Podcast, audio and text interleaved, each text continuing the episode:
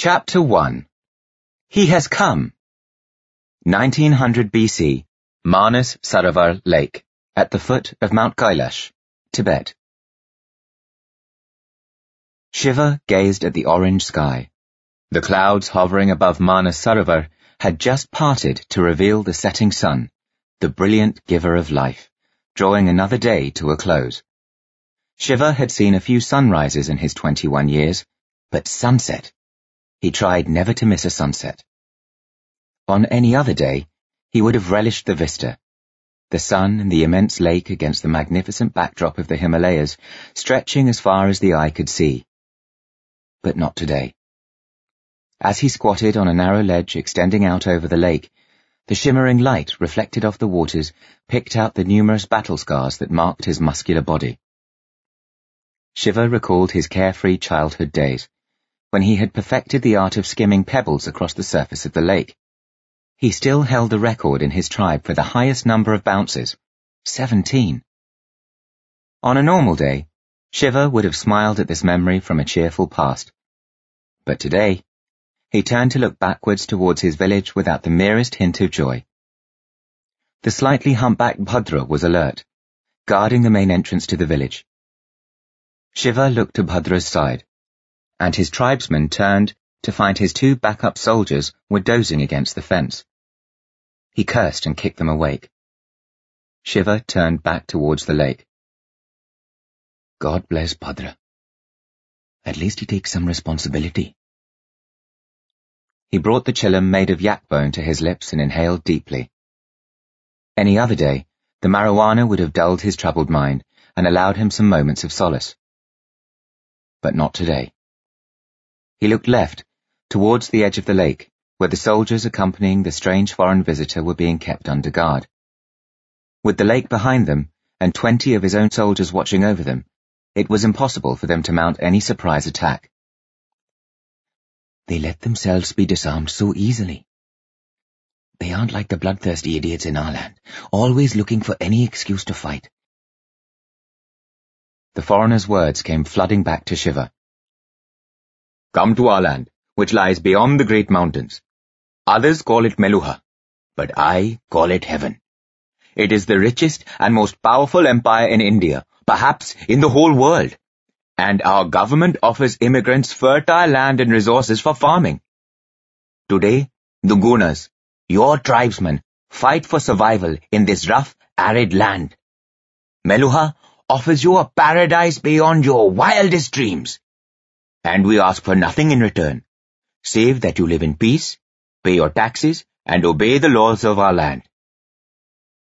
Shiva had been musing on the stranger's offer, weighing the pros and cons.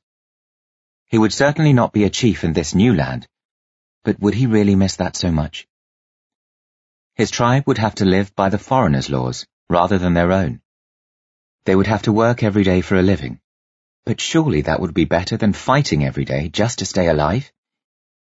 He took another puff, and as the smoke cleared, he turned to stare at the hut in the centre of his village, right next to his own, where the foreigner was housed. He had been told he would sleep more comfortably there, but in truth, Shiva wanted him close as a hostage, just in case. Almost every month, we have to fight the Pakratis, just so we can keep our village on the shore of the holy lake. But they are growing stronger every year forming new alliances with new tribes. We can beat the Pakratis, but not all the mountain tribes together. If we move to Meluha, we can escape this pointless violence, maybe even start to live in some comfort. What could possibly be wrong with that?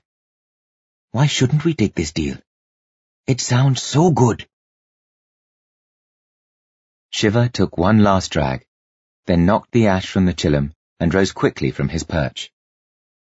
Brushing a few specks of ash from his bare chest, he wiped his hands on his tiger-skin skirt and strode rapidly to his village. Bhadra and his backup stood to attention as Shiva passed through the gates. Shiva frowned and gestured for Bhadra to ease up. Why does he always treat me like this? Does he keep forgetting that he's been my closest friend since childhood? Me becoming chief hasn't really changed our relationship. He doesn't need to be so servile. The huts in Shiva's village were luxurious compared to those of other tribes, tall enough that a grown man could actually stand upright inside them. They were also strong enough to withstand the harsh mountain winds. They would last for three years before surrendering to the elements. Shiva flung the empty chillum into his own hut as he strode past it to the one next door where he found the visitor sleeping soundly. Either he doesn't realize he's a hostage, or he genuinely believes that good behavior begets good behavior. Shiva remembered what his uncle and his guru used to say. People do what their society rewards them for doing. If the society rewards trust, people will be trusting. Meluha must be a trusting society indeed, if it teaches even its soldiers to expect the best of strangers. Shiva scratched his shaggy beard as he stared hard at the visitor, who had given his name as Nandi. Dummelahan was huge, and he looked even bigger, sprawled on the floor in a stupor, his immense belly jiggling with every breath. In spite of his obese appearance, his skin was taut and toned. His childlike face was even more innocent in sleep as he lay there with his mouth half open. My uncle used to talk of my great future. Is this the man who will lead me to my destiny? Your destiny is much larger than these massive mountains, his uncle had told him. But to make it come true, you will have to cross these very same massive mountains. Do I deserve a good destiny? My people must always come first. Will they be happy in Meluha? As Shiva contemplated the sleeping Nandi, he heard the warning sound of a conch shell. Pakratis. Positions! screamed Shiva, as he unsheathed his sword and headed for the door. Nandi was up in an instant, drawing a hidden sword from beneath his fur coat, and together they sprinted to the village gates. Following standing instructions, the women were already rushing to the center of the village carrying their children, while the men were running the other way, swords drawn. Bhadra, call our soldiers at the lake, shouted Shiva as he reached the gates. Bhadra relayed his chief's orders, and the Guna soldiers were up and running towards the village before he'd finished shouting. They were as surprised as Shiva had been when the Meluhans drew hidden weapons from their coats and joined the Gunas as they took up defensive positions. The Pakratis were upon them within moments, and their ambush was well planned. At dusk, the Guna soldiers customarily thanked their gods in prayer for a day without battle, while the women finished their chores by the lakeside. If there was a time of weakness for the formidable Gunas, a time when they were not a fearsome martial clan, but just another mountain tribe trying to survive in a tough, hostile land, this was it. But fate was against the Pakratis this time. The foreigners in their midst had prompted Shiva to order his tribesmen to remain more alert than usual so the Pakratis lost much of the element of surprise. The Meluhan presence was also decisive in the skirmish itself, quickly turning the tide of the short, brutal battle in the Guna's favour. The Pakratis had no choice but to retreat. Cut and bloodied, Shiva surveyed the damage at the end of the battle. Only two Guna soldiers had succumbed to their injuries, and they would be honoured as clan heroes but the warning had come too late for at least ten Guna women and children, whose mutilated bodies were found next to the lake. Bastards! They kill women and children when they can't beat us. Livid, Shiva called the entire tribe to the center of the village. His mind was made up. This land is fit only for barbarians, he announced. We fought countless, pointless battles with no end in sight. You know my uncle tried to make peace, even offering the mountain tribes access to the lake shore, but they mistook our desire for peace as weakness. We all know what followed. Despite being accustomed to the brutality of regular battle, the Gunas had been utterly appalled by the viciousness of the attack on the helpless women and children. I keep no secrets from you, Shiva went on. You are all aware of the invitation the foreigners have extended to us. He pointed to Nandi and the Meluhans. They fought shoulder to shoulder with us today, and they've earned my trust. I want to go with them to Meluha, But this cannot be my decision alone. You're our chief, Shiva, said Bhadra firmly. Your decision is our decision. That's our tradition. Not this time, said Shiva. This will change our lives completely. I believe the change will be for the better. Anything will be better than this endless, pointless violence. I've told you what I want to do. But the choice to stay or go is yours. Let the Gunas speak. This time, I follow you. The Gunas were clear on their tradition, but their respect for Shiva was based on his character as well as tribal convention. His genius and sheer personal bravery had led the tribe to their greatest military victories. They spoke with one voice. Your decision is our decision. Five days had passed since Shiva had uprooted his tribe and now the caravan was camped in one of the great valleys along the route to Meluha. Shiva had organized the camp in three concentric circles. The yaks had been tied around the outermost circle to act as an alarm in case of intruders.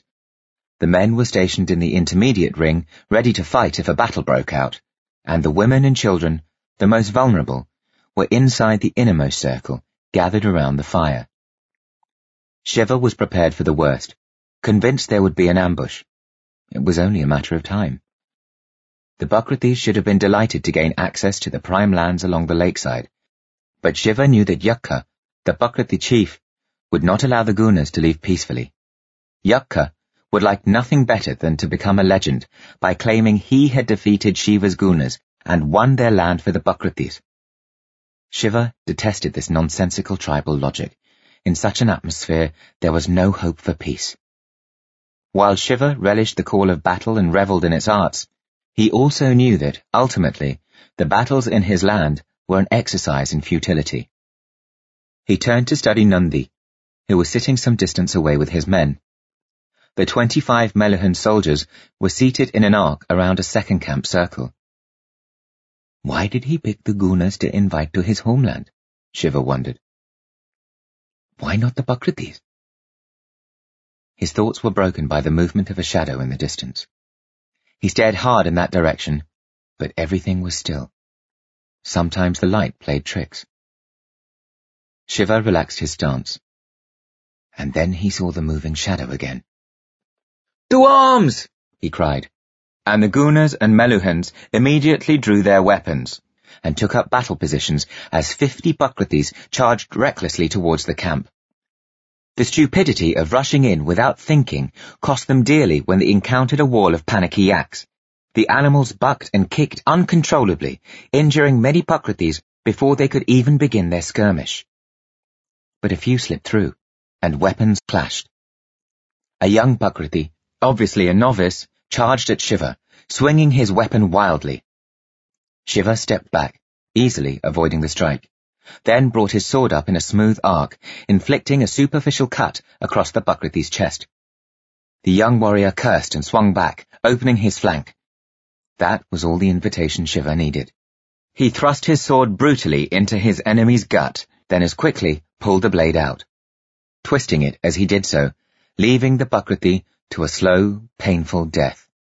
He turned, and finding a Pakrati about to strike a guna, he jumped high and swung from above, slicing neatly through the Pakrati's sword arm, severing it from his body.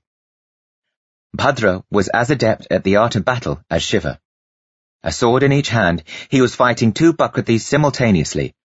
His hump did not impede his movements as he transferred his weight easily, slashing the throat of the Pakrati on his left, then swinging with his right hand and cutting across the other soldier's face, carving one of his eyes out. As the soldier fell, Bhadra brought his left-hand sword down brutally, quickly ending this hapless enemy's suffering. The battle at the Meluhan end of the camp was very different. They were exceptionally well-trained soldiers, but they were not vicious, and they were following their own code, avoiding killing as far as possible. The Pakratis were outnumbered and poorly led, and they were beaten in short order. Soon almost half of them lay dead, and the rest were on their knees, begging for mercy. One of them was Yakhya. A deep cut in his shoulder, inflicted by Nandi, was restricting the movement of his sword arm. Bhadra stood behind the Pakrati chief, his sword raised high, ready to strike. Shiva, quick and easy or slow and painful? Sir, intervened Nandi before Shiva could speak. Shiva turned towards the Meluhan, surprised at the interjection. This is wrong. They're begging for mercy. Killing them is against the rules of war. You don't know the Pakratis, said Shiva. They're brutal, and they'll keep attacking us even if there's nothing to gain. This has to end once and for all. It's already ending. You'll be living in Meluha soon. Shiva stood silent, considering Nandi's words. How you end this is up to you, Nandi added. Will you choose more of the same, or something different? Bhadra looked at Shiva, waiting.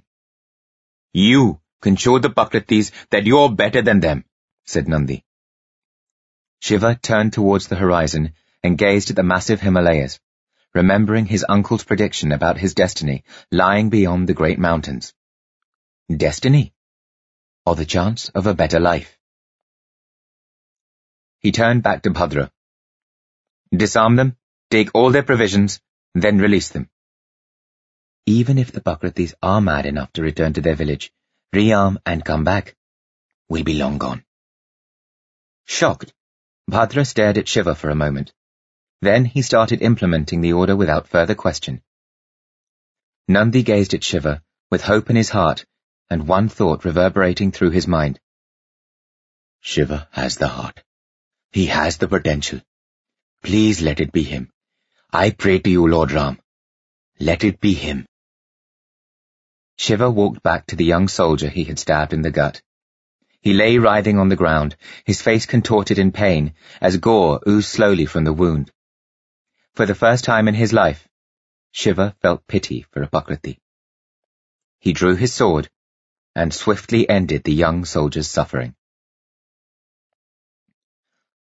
Four long weeks of marching brought the caravan to the crest of the final mountain and the outskirts of Srinagar, the capital of the Valley of Kashmir. Nandi had talked so excitedly about the glories of his perfect land that Shiva was expecting to see incredible sights he could not even have imagined in his simple homeland. But nothing could have prepared him for the sheer spectacle of this paradise. Meluha, the land of pure life. The mighty Jhelum River, a roaring tigress in the mountains, slowed to the plodding of a languorous cow as she entered the valley. Caressing the heavenly land of Kashmir, she meandered into the immense Dal Lake, eventually flowing out and away, continuing her long journey to the sea. The vast valley was a lush green canvas for the masterpiece that was Kashmir. Row upon row of gloriously coloured flowers and soaring chinar trees offered the weary travellers a majestic yet warm Kashmiri welcome. The melodious singing of the birds was a relief to their ears after weeks surrounded by the howling of icy mountain winds. If this is the border province, how perfect must the rest of the country be? whispered Shiva in awe. Upon the western banks of the Dal Lake, alongside the Jhelum, lay the site of an ancient Meluhan army camp and the frontier town that had grown beyond its simple encampments into the grand Srinagar, literally the respected city. Srinagar had been built upon a massive platform of earth, almost 250 acres in size and towering almost 15 feet high. On top of the platform, 12-foot thick city walls soared another 60 feet high. The Gunas were astounded by the simplicity and brilliance of building an entire city on a platform. First and foremost, it offered a strong protection against attacking enemies, who would have to fight up the steep sides of the platform before they even reached the city walls. The platform served another vital purpose. It raised the ground level of the city safely above the floodplains of the mighty Jhelum. Inside the fort walls, a neat grid pattern of roads divided the city into blocks. There were specially constructed market areas, temples, gardens, meeting halls, every amenity necessary for sophisticated urban living. From the outside, all the houses looked the same. Simple, multi-story block structures, and the only difference between a rich man's house and a poor man's was the size. In contrast to the extravagant natural landscape of Kashmir, the city of Srinagar itself was painted in restrained greys, blues, and whites, and the entire city was a picture of cleanliness, order, and sobriety. Nearly 20,000 souls called Srinagar their home. Shiva gazed at the 200 Gunas who had just arrived from Mount Kailash and felt a lightness of being he hadn't experienced since that terrible day many years ago. I have escaped. I can make a new beginning. I can forget. The caravan made its way to the immigrant camp, which was built on a separate platform on the southern side of Srinagar. Nandi led Shiva and his tribe to the foreigner's office, which was located next to the camp, and asked Shiva to wait outside while he fetched an official. The young man he returned with gave a practiced smile and folded his hands in a formal namaste. Welcome to Meluha. I am Chitrangad, and I will be your orientation executive. Think of me as your single point of contact for all issues whilst you are here. Would your leader Shiva make himself known, please? Shiva stepped forward. I'm Shiva. Excellent, said Chitrangad. Would you be so kind as to follow me to the registration desk, please? You will be designated the caretaker of your tribe, and any communications concerning them will go through you. As the designated leader, the implementation of all directives within your tribe will be your responsibility. Nandi cut into Chitrangad's officious speech to tell Shiva, Sir, if you'll excuse me, I'll go to the immigrant camp and arrange the temporary living quarters for your tribe. Shiva noticed that Chitrangad's ever-beaming face lost its smile for a fraction of a second when Nandi interrupted his flow. But he recovered quickly, and the smile was soon back in place.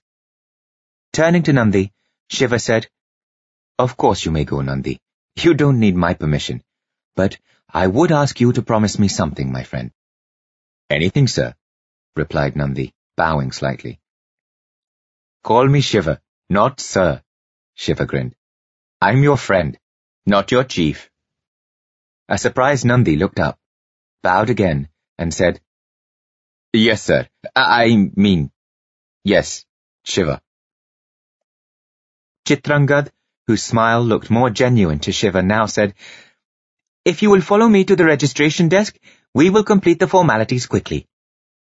The newly registered tribe arrived at the residential quarters in the immigration camp to find Nandi waiting near the main gates to lead them inside. The roads of the camp were laid out like those of Srinagar, in a neat north-south and east-west grid. The carefully paved footpaths contrasted sharply with the dirt tracks in Shiva's own land. He noticed something strange about the roads, though. Nandi, what are those differently coloured stones running along the centre of each road? asked Shiva. They cover underground drains that take all the wastewater out of the camp, ensuring that the camp remains clean and hygienic. Shiva marveled at the Meluhans' almost obsessively meticulous planning. When the Gunas saw the large building that had been assigned to them, for the umpteenth time, they thanked their leader's wisdom in deciding to come to Meluha. The three-story building had comfortable separate living quarters for each family. Every family room was luxuriously furnished, including a highly polished copper plate on one wall in which they could see their reflections. Clean linen bed sheets, towels, and even some clothes were also provided. Feeling the cloth, a bewildered Shiva asked, What's this material? It's cotton Shiva, Chitrangad replied enthusiastically. The plant is grown in our lands and fashioned into the cloth that you hold. Broad windows allowed the light and warmth of the sun to enter, and notches on each wall supported metal rods from which lamps could be hung at night. Every family room had an attached bathroom with a sloping floor that allowed water to flow naturally to a drainage hole. On the floor at the right-hand end of each bathroom was a paved basin with a large hole at its centre, the purpose of which was a mystery to the tribe. The side walls incorporated some kind of device which, when turned, allowed water to flow through it. Magic, whispered Mossy, Bhadra's mother. Beside the main door of the building was a house from which a doctor and her nurses emerged to greet Shiva. The doctor, a petite, wheat-skinned woman, was dressed in a simple white cloth tied around her waist and legs in a style the Meluhans called dhoti. A smaller white cloth was tied around her chest as a blouse, while another cloth, called an angvastram, was draped over her shoulders. The center of her forehead bore a white dot, her head had been shaved clean except for a braid at the back, called a choti. A loose string, a janau, ran from her left shoulder across her torso to her right side. Nandi was genuinely startled to see her. With a reverential namaste, he said, Lady Ayurvati, I didn't expect to find a doctor of your stature here. Ayurvati smiled at Nandi and made a polite namaste. I'm a firm believer in the Fieldwork Experience program, Captain. My team follows it strictly. Forgive me, though. I don't recognize you. Have we met before? My name is Nandi, my lady, he replied. We haven't met before, but who doesn't know you? The greatest doctor in the land? Thank you, Captain Nandi, said the doctor, visibly embarrassed. But I think you exaggerate. There are many far superior to me. Turning quickly to Shiva, she continued, Welcome to Meluha. I'm Ayurvati, your designated doctor. My nurses and I will be at your service while you're in these quarters. Hearing no reaction from Shiva, Chitrangad said in his most earnest voice, these are just temporary quarters, Shiva. The actual houses that will be allocated to your tribe will be much more comfortable. You only have to stay here for the period of quarantine, which will not last more than seven days. Oh no, my friend, Shiva replied. These quarters are more than comfortable. They're beyond anything we could have imagined. What say you, Masi? Shiva grinned mischievously at Bhadra's mother, before turning back to Chitrangad with a frown. But why the quarantine? Nandi cut in. The quarantine is merely a precaution, Shiva. We don't have many diseases in Meluha, and sometimes immigrants arrive with new ones. During this seven-day period, the doctor and her nurses will observe and cure you of any such ailments. Ayurvati added, And one of the guidelines you must follow to control diseases is to maintain strict hygiene standards. Shiva grimaced at Nandi and whispered, Hygiene standards. Nandi's forehead crinkled into an apologetic frown, while his hands gently advised acquiescence. He mumbled, Please, go along with it, Shiva. It's just one of those things we have to do in Meluha. As I said, Lady Ayurvati is considered to be the best doctor in the land. If you're free right now, Ayurvati said, I can give you your instructions. I'm free right now, said Shiva with a straight face. But I may have to charge you later. Bhadra giggled softly, while Ayurvati stared at Shiva with a blank face, clearly not amused by the pun. I don't understand what you're trying to say, she said frostily. In any case, we'll begin in the bathroom. With that, Ayurvati walked into the guest house muttering under her breath, These uncouth immigrants. Shiva raised his eyebrows towards Bhadra, grinning impishly. Late in the evening, after a hearty meal, all the Gunas were served a medicinal drink in their rooms. Yuck! Bhadra's face contorted in a grimace. This tastes like yak's piss. How do you know what yak's piss tastes like? asked Shiva, laughing as he slapped his friend hard on the back. Now go to your room. I need to sleep. Have you seen the beds?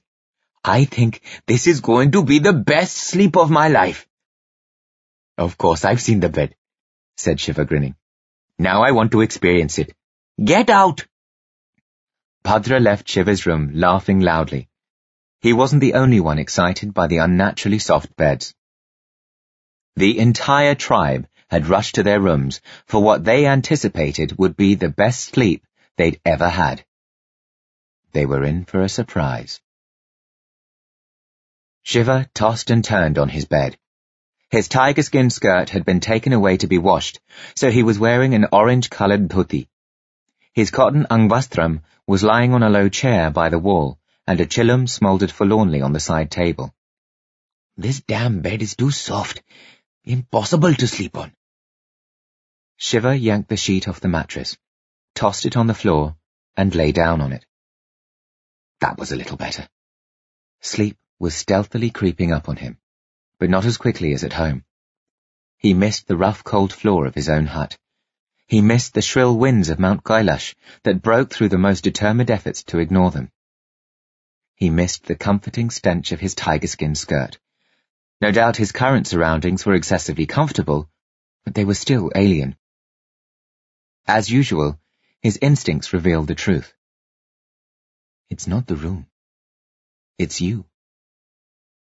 Just as that realization dawned, Shiva noticed that despite the cool breeze, he was sweating profusely. The room was spinning, and he felt as if his body was being stretched out. His frostbitten right toe was on fire, and his battle-scarred left knee was being distended somehow. His tired, aching muscles felt as if a great hand was remolding them.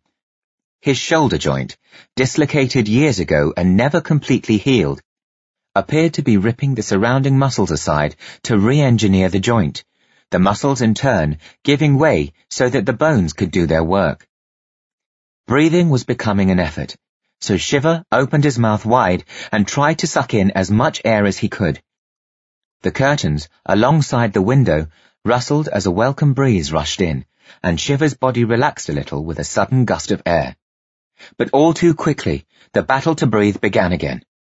He focused and willed giant gasps of air into his hungry lungs. Knock, knock. The light tapping on the door broke Shiva's concentration, disorientating him for a moment.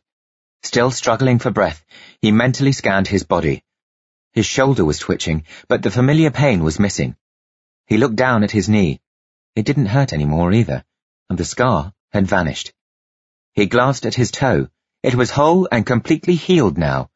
He tried to bend it, and a cracking sound reverberated through the room as his toe made its first movement in years. There was also an unfamiliar tingling coldness in his neck. Knock knock. The tapping was a little more insistent now. A bewildered Shiva staggered to his feet, pulled the young angvastram around his neck for warmth, and opened the door. The darkness veiled his visitor's face, but Shiva still recognized Bhadra even before he whispered, in a panic-stricken voice. Shiva, I'm sorry to disturb you so late, but my mother has a very high fever. What should I do? Shiva instinctively touched Bhadra's forehead. You have a fever too, Bhadra. Return to your room. I'll fetch the doctor. As Shiva raced along the corridor, he encountered many more doors opening and an increasingly familiar cry. Sudden fever! Help! He sprinted down the steps to the attached building where the doctor was housed and knocked hard on the door. Ayurvati opened it immediately, almost as if she'd been expecting him. He spoke calmly. Ayurvati, many of my tribe have suddenly fallen ill. Please come quickly. They need your help. You're sweating. Do you have a fever? Shiva shook his head to say no, and Ayurvati frowned, surprised. She touched Shiva's forehead for confirmation, then turned and ordered her nurses. Come on, it's begun. Let's go. As Ayurvati and her nurses rushed into the building, Chitrangad appeared out of nowhere. He asked what had happened, and Shiva said, I don't know. Practically everybody in my tribe has suddenly fallen ill. You're sweating heavily yourself, Chitrangad pointed out. Indeed, but for some reason I don't have a fever. I'm going back inside. I need to see how my people are doing. Chitrangad nodded, adding, I'll fetch Nandi. As Chitrangad sped away in search of Nandi, Shiva ran back into the building. He was surprised to find every torch had been lit, and the nurses were going methodically from room to room, administering medicines and talking to their scared patients, telling them what they should do.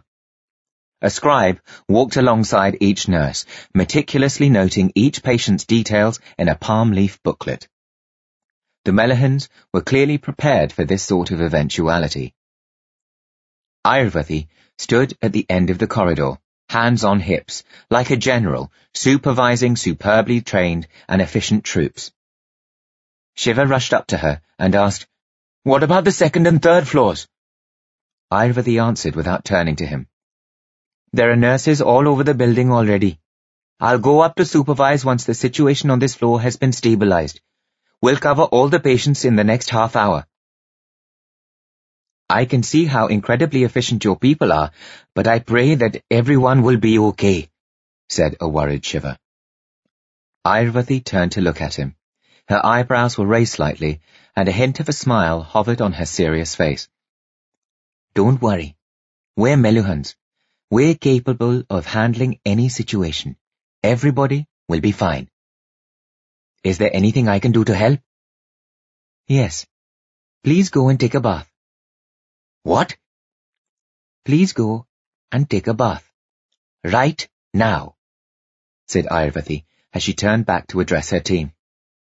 Everybody, please remember that all children below the age of 15 must be tonsured. Mastrak, go upstairs and start the secondary medicines, will you? I'll be there in five minutes. Yes, my lady, said the young man she had addressed. He hurried up the steps, carrying a large cloth bag. You're still here? asked Ayurvati when she noticed that Shiva hadn't left. Shiva said softly, controlling his rising anger. What difference will my bathing make? My people are in trouble. I want to help them. I don't have the time or the patience to argue with you. You will go and take a bath immediately, said Ayurvati clearly, not trying to control her own temper. Shiva glared at Ayurvati as he made a heroic effort to swallow the curses that wanted to leap out of his mouth. His clenched fists were eager to answer Ayurvati even more aggressively. But she was a woman. Ayurvati glared right back at Shiva. She was used to being obeyed. She was a doctor. If she told a patient to do something, she expected it to be done without question. But in her long years of experience, she had encountered a few patients like Shiva especially amongst the nobility. Such patients had to be reasoned with, not instructed.